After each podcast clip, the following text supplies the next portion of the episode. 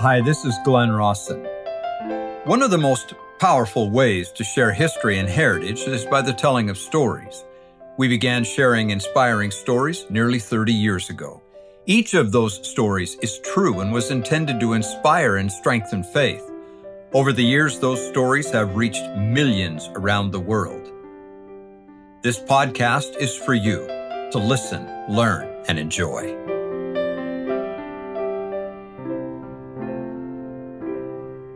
I'll share something personal with you. This is just me. I don't recommend it to any of you. But with the advent of technology, I don't want to be a dumb old duffer. I want to try to keep up, and because some of this technology is a great blessing to us. Well, with the advent of smartphones, smartphones used by dumb people, I was educating myself, and the day I discovered that, you know, I didn't have to pack my big quad combination large print off to church, all I had to do was take my cell phone with me. And not only could I find the references faster, oh, mama, I could look so smart. I could get to those references. I could find the obscure ones. Oh, man, think of what you could have done with one of those in uh, seminary scripture chase. So, for the last several years, I read my scriptures on my cell phone each day. But over time, I began to realize that I wasn't being fed like I used to be. Something was missing. The old axiom reading the scriptures on a cell phone to me was a lot like getting a passionate kiss through a screen door. Nice, but quite the same. So one day, not that long ago, I picked up my old large print triple combination. Soft blue cover, picked it up, opened it up, and on the day that I did, I had an experience similar to David. The light surrounded me. I was drawn into the book. Every comma had meaning. And from that day to this, I read the Book of Mormon in print because I scrawl all over the page and I turn it into a journal. If you would ever want to know this boy's heart, read his Book of Mormon and look in the margins. You'll find out what really makes me tick. Because to me, the Book of Mormon is likened better unto me in print than on a cell phone. That's why I love David's story. Pardon me. This next miracle, it was Saturday, May 17th, 1834. When the members of the Zion's Camp expedition, there's a book on the shelf there behind me about the March of Zion's Camp in 1834. Well, on that march, on this particular day, they were camped near Richmond, Indiana. To avoid traveling on the Sabbath, they made camp and stay there. Now, while camped there, one of the marchers, one of the men in the Camp of Israel expedition, was a fellow by the name of Sylvester Smith. He was a member of the Kirtland High Council. He was a member of the church, yes, but he exhibited, quote, a rebellious spirit. He became angry, calling other camp members names and openly and outright defying the authority of the prophet Joseph Smith displeased with Sylvester's disunity and with others that had picked up a similar spirit, Joseph called the camp together and told them, according to Heber C. Kimball, quoting now, that they would meet with misfortunes, difficulties, and hindrances, and he said, You will know it before you leave this place. Heber recorded the aftermath of that prophecy. On the following morning, he said, when we arose, we found almost every horse in camp so badly foundered that we could scarce lead them a few rods to the water. When Brother Joseph learned the fact, he explained, Heber said, that it was for a witness that God overruled and had his eye upon them. He then said that all those who would humble themselves before the Lord should know that the hand of God was in this misfortune, and their horses should be restored to health immediately. End of quote. Now, I don't know if you know anything about foundering a horse, but as often as not, that can, if not properly treated and caught in time, can cripple a horse for life. Heber states that by noon of that day, quote, the horses were as nimble as ever, with the exception of one, a horse that belonged to Sylvester Smith. It died soon afterwards. I mention again, brothers and sisters, my friends, have faith in the Lord Jesus Christ. Trust Him. Do your best. And miracles will follow. Not always the ones you want, but miracles will follow. This next story is several miracles all in one. Lydia Goldthwaite was born in 1812 in Massachusetts. Her home growing up was a happy one. When she was about 16 years old, she met and married a handsome and charming fellow named Calvin Bailey. But after their marriage, Calvin turned to drinking. Her marriage became the story of a man's cruelty and a woman's suffering. In 1829, Lydia gave birth to a little girl, which proved to be a blessing of comfort to a youthful mother. Then, two years later, her husband abandoned her. Six months later, a little boy was born, but that little boy lived only a short time. And then one year later, Lydia's little girl died also. Lydia was inconsolable. Freeman Nickerson, a family friend, was moved to help the sorrowing and depressed girl. He invited Lydia to come to Canada and live with him and his wife. While there, Lydia met Joseph Smith the prophet and heard him preach. It's an interesting story because when Joseph and Sidney Rigdon they came to the home of the Nickersons at the request of Freeman Nickerson, who was the father of the Nickersons in Canada. They were his sons. Well, they invited him to preach. I'm cutting through a lot of the details, but Lydia said that when Joseph stood up to preach, she saw his face become white, and a shining glow seemed to beam from every feature. Lydia was converted, and with trembling joy, she was baptized. Not long after that, Joseph was preparing to leave Canada to go back to Kirtland. As he was preparing to leave, he was pacing back and forth in a deep thought. Finally, he spoke and he said, I have been pondering on Sister Lydia's lonely condition and wondering why it is that she has passed through so much sorrow and affliction and is thus separated from all her relatives. And then he said, I now understand it. The Lord has suffered it, even as he allowed Joseph of old to be afflicted, who was sold by his brethren as a slave into a far country. And through that, Joseph said, became a savior to his father's house and country. Even so shall it be with her. The hand of the Lord will overrule it for good to her and her father's family. Then, turning to the young girl, he continued Sister Lydia, great are your blessings.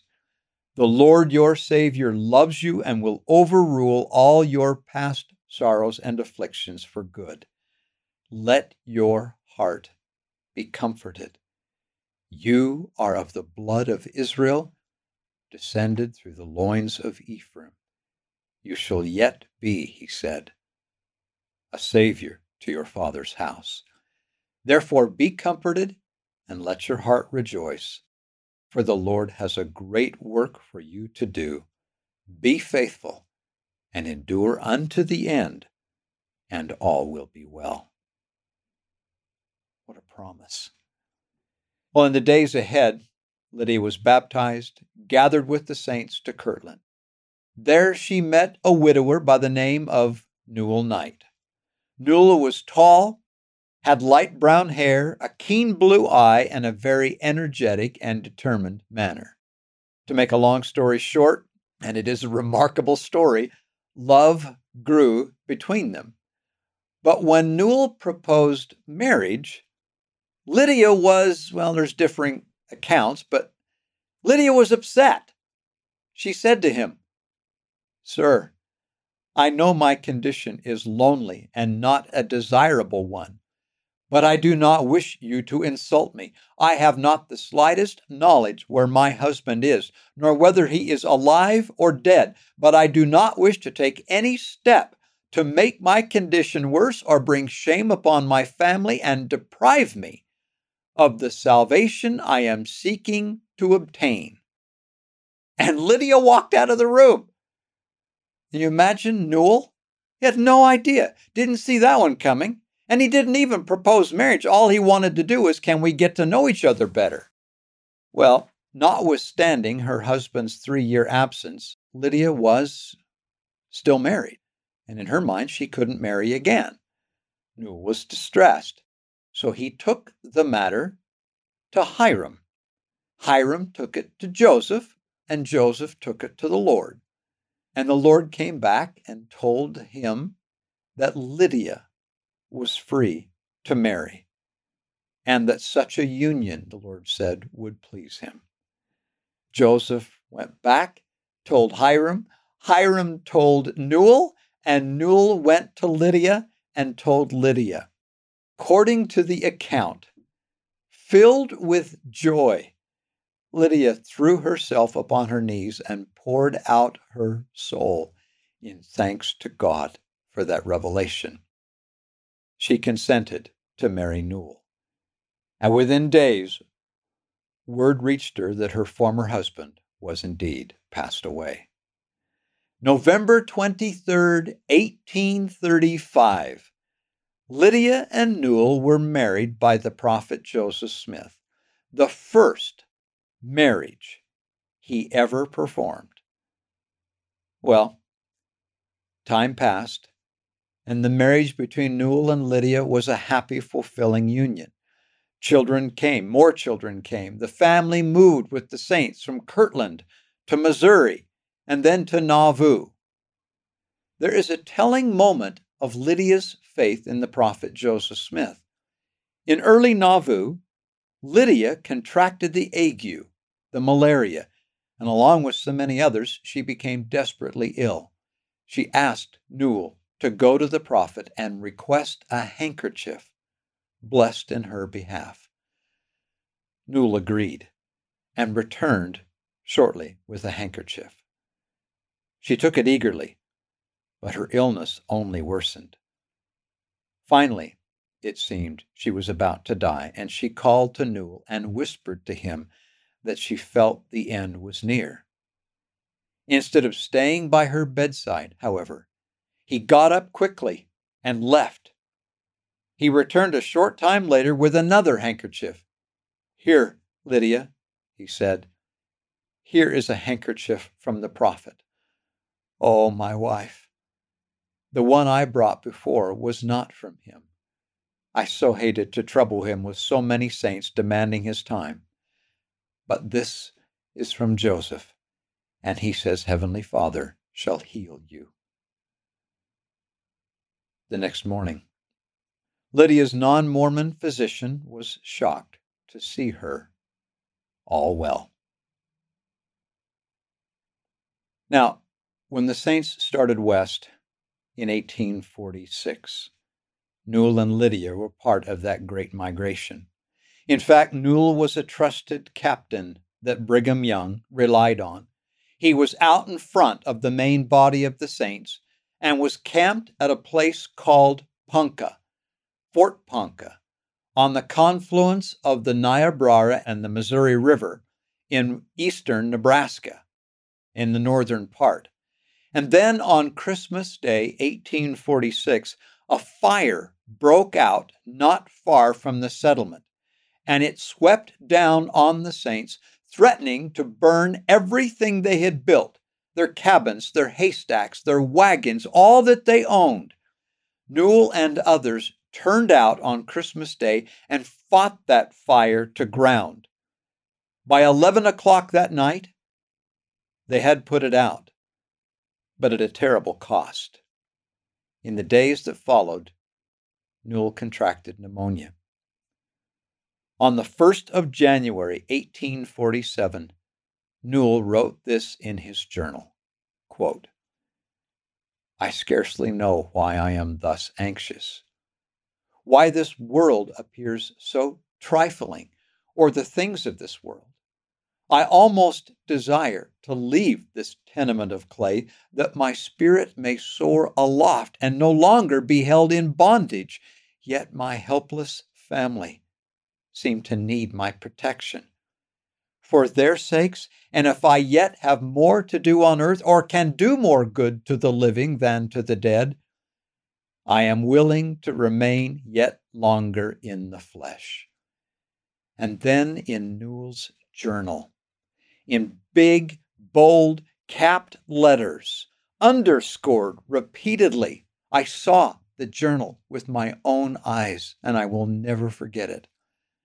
Newell wrote, Thy will, O Lord, be done, and not mine. Ten days later, Lydia sat with tightly closed hands and wild, agonized eyes, watching the breath of the being she loved better than life itself slowly ebbing. Lydia, Newell's voice faintly whispered, it is necessary for me to go. Joseph wants me. It is needful that a messenger be sent with the true condition of the saints. Don't grieve too much, for you will be protected. Oh, Newell, don't speak so. Don't give up. I could not bear it. Think of me, Newell, here in an Indian country alone with seven little children, no resting place for my feet, no one to counsel, to guide, or to protect me. I cannot let you go, she said. Newell looked at her a moment and then said with a peculiar look, I will not leave you now, Lydia. But then he was in such terrible agony. She watched him suffer. And when she could bear his suffering no longer, Lydia knelt and prayed. If it really was the will of the Lord that he go, then please let him go. Quoting, the prayer was scarcely over ere a calm settled on the sufferer, and with one long, loving look in the eyes of his beloved wife, the shadow lifted and the spirit fled. That evening, Newell Knight was buried. No lumber could be found, so Lydia had one of her wagon boxes made into a rude coffin. The day was excessively cold, and some of the brethren had their fingers and feet frozen while digging the grave and performing the last offices of love for their honored captain and brother. As the woman, Lydia, looked out on the wilderness of snow known only to the Midwest and saw the men bearing away all that was left of her husband, it seemed that the flavor of life had fled and left only dregs, bitter, unavailing sorrow. But as she grew calmer, standing there by the side of the grave, she whispered with poor pale lips, God rules. It was the motto that Lydia and Newell had lived by God rules. Well, it would be another year or two before Lydia was finally able to gather up the means to make her way west. But as she sat there after the loss of her husband, overwhelmed at the enormity of what lay before her, a thousand mile journey with seven children and no husband and no means of support, the burden weighed her down. She was discouraged. She cried out in the pain of her soul, Oh, Newell, why hast thou left me? And then, as she spoke, Newell stood by her side with a lovely smile and said, Be calm. Let not sorrow overcome you. It was necessary that I should go. I was needed behind the veil to represent the true condition of this camp and people. You cannot fully comprehend it now, but the time will come when you shall know why I left you and our little ones. Therefore, he said, dry up your tears. Be patient. I will go before you and protect you in your journeyings, and you and your little ones shall never perish for the lack of food. End of quote. Well, in time, Lydia did make her way to Utah, and she finally settled in St. George, Utah. She was there in 1877 when the temple was dedicated, and not long after, she was called to be a temple worker, where she labored for the rest of her days, performing the sacred ordinances for hundreds of her kindred dead, thus fulfilling the prophecy of Joseph that she would be a savior to her people.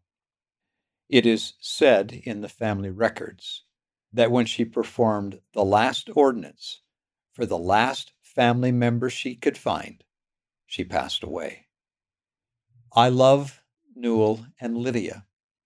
God rules. There is one more story I want to add to that, to the story of Lydia. Well, somewhere right around the turn of the 20th century, one of Lydia and Newell's youngest sons, in fact, he might have been the youngest, I don't remember, was Jesse.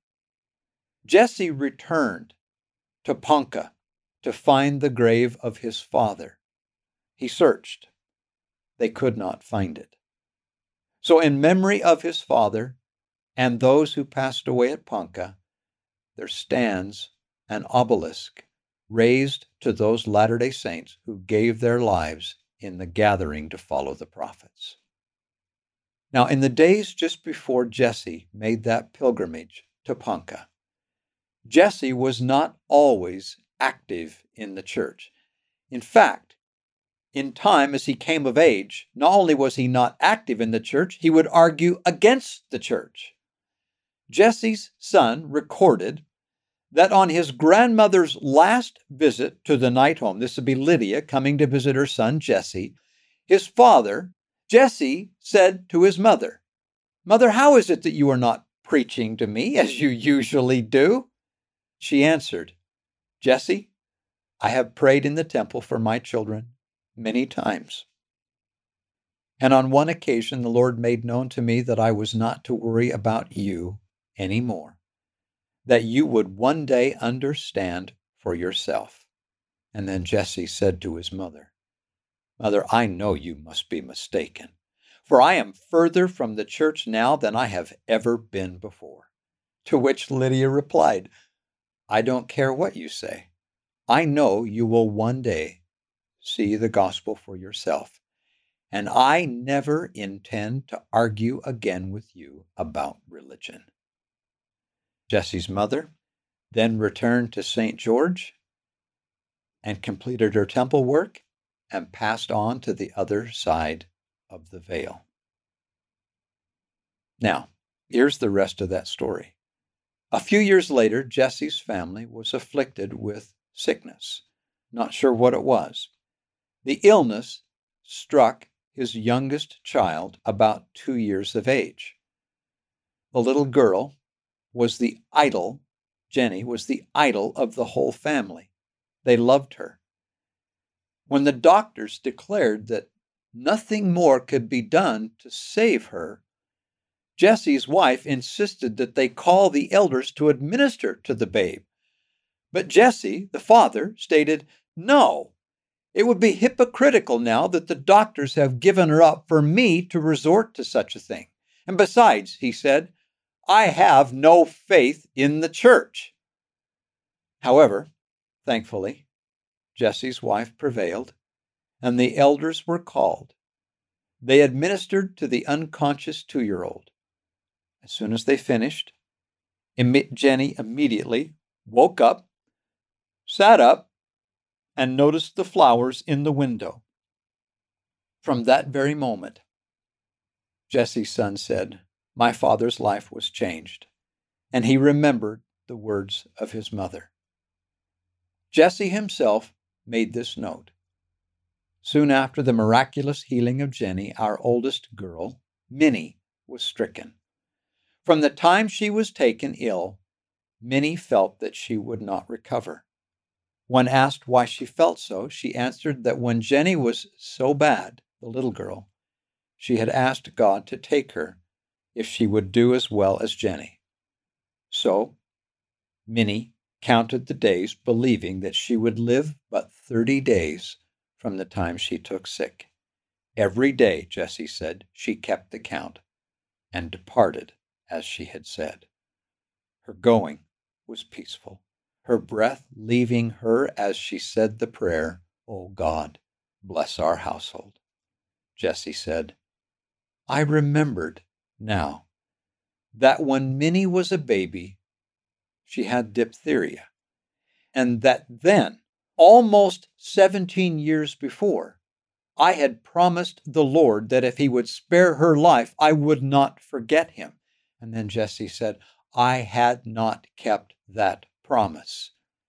How keenly, he said, I felt the justice of her being taken from us.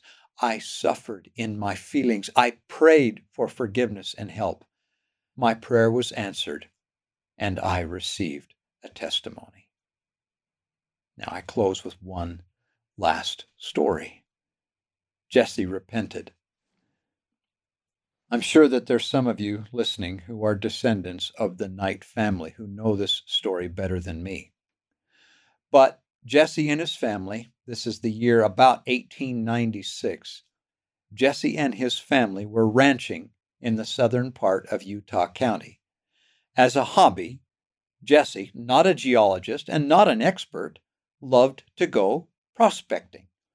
One day he was walking on the east side of Godiva Mountain when all of a sudden he heard a voice, according to the account, say to him, This land is here for the Mormons. Along with that came an impression that there was mineral wealth underneath his feet. Notwithstanding that his ranch was mortgaged, that the church was over a million dollars in debt because of the war against polygamy, and notwithstanding all the odds against him, Jesse hired a geologist first who said, This land is a waste. There's nothing down here. But then he went out and hired a couple of expert miners and got his son, and they went back up on the side of the mountain and they began to dig. And day after day after day, they kept digging and found nothing. Then, one day, as they were walking up the hill, Jesse and his son Will, Jesse said, One day we are going to find wealth. We will have more money than we know what to do with as soon as we're ready for it and that we will save the credit of the church. Not long after that, on the faith of that revelation, they struck a vein of ore that ran for two miles. Over $10 million then in gold and silver would come out of that mine, perhaps much, much more. With the first ore that was sold, Jesse donated $10,000 of the first $11,000 he made, gave it to the church to help pay the debts and meet the interest, thus saving the credit of the church. Brothers and sisters, I have gone longer than I should. I need to be done. I want to close with just a couple of things. There is a story I'm going to share with you next time, which you'll think I'm crazy. But as the lady, when she sent it to me, this is, she said, the miracle of miracles. And indeed, it is. I'll share that with you next time. But for now, I want to bear my testimony. These people saw what they saw. They left a record. They were not liars. They were not frauds and cheats. They were not out to deceive. No one in good conscience can look back at the accounts I've shared and said, oh, they were making it all up to further a cause. In your heart, you know that's not true. They were telling the truth. I am telling you the truth. God lives. Jesus mm. is the Christ. This is his work, and miracles still happen. Just ask Brad Ward and others. And I leave that with you in the name of Jesus Christ. Amen. Brothers and sisters, God bless you. Thank you for listening. Many of the stories you heard today have been published and are archived at glennrawsonstories.com. If you would like more information, you can communicate with us there. We will be back again with another podcast next week.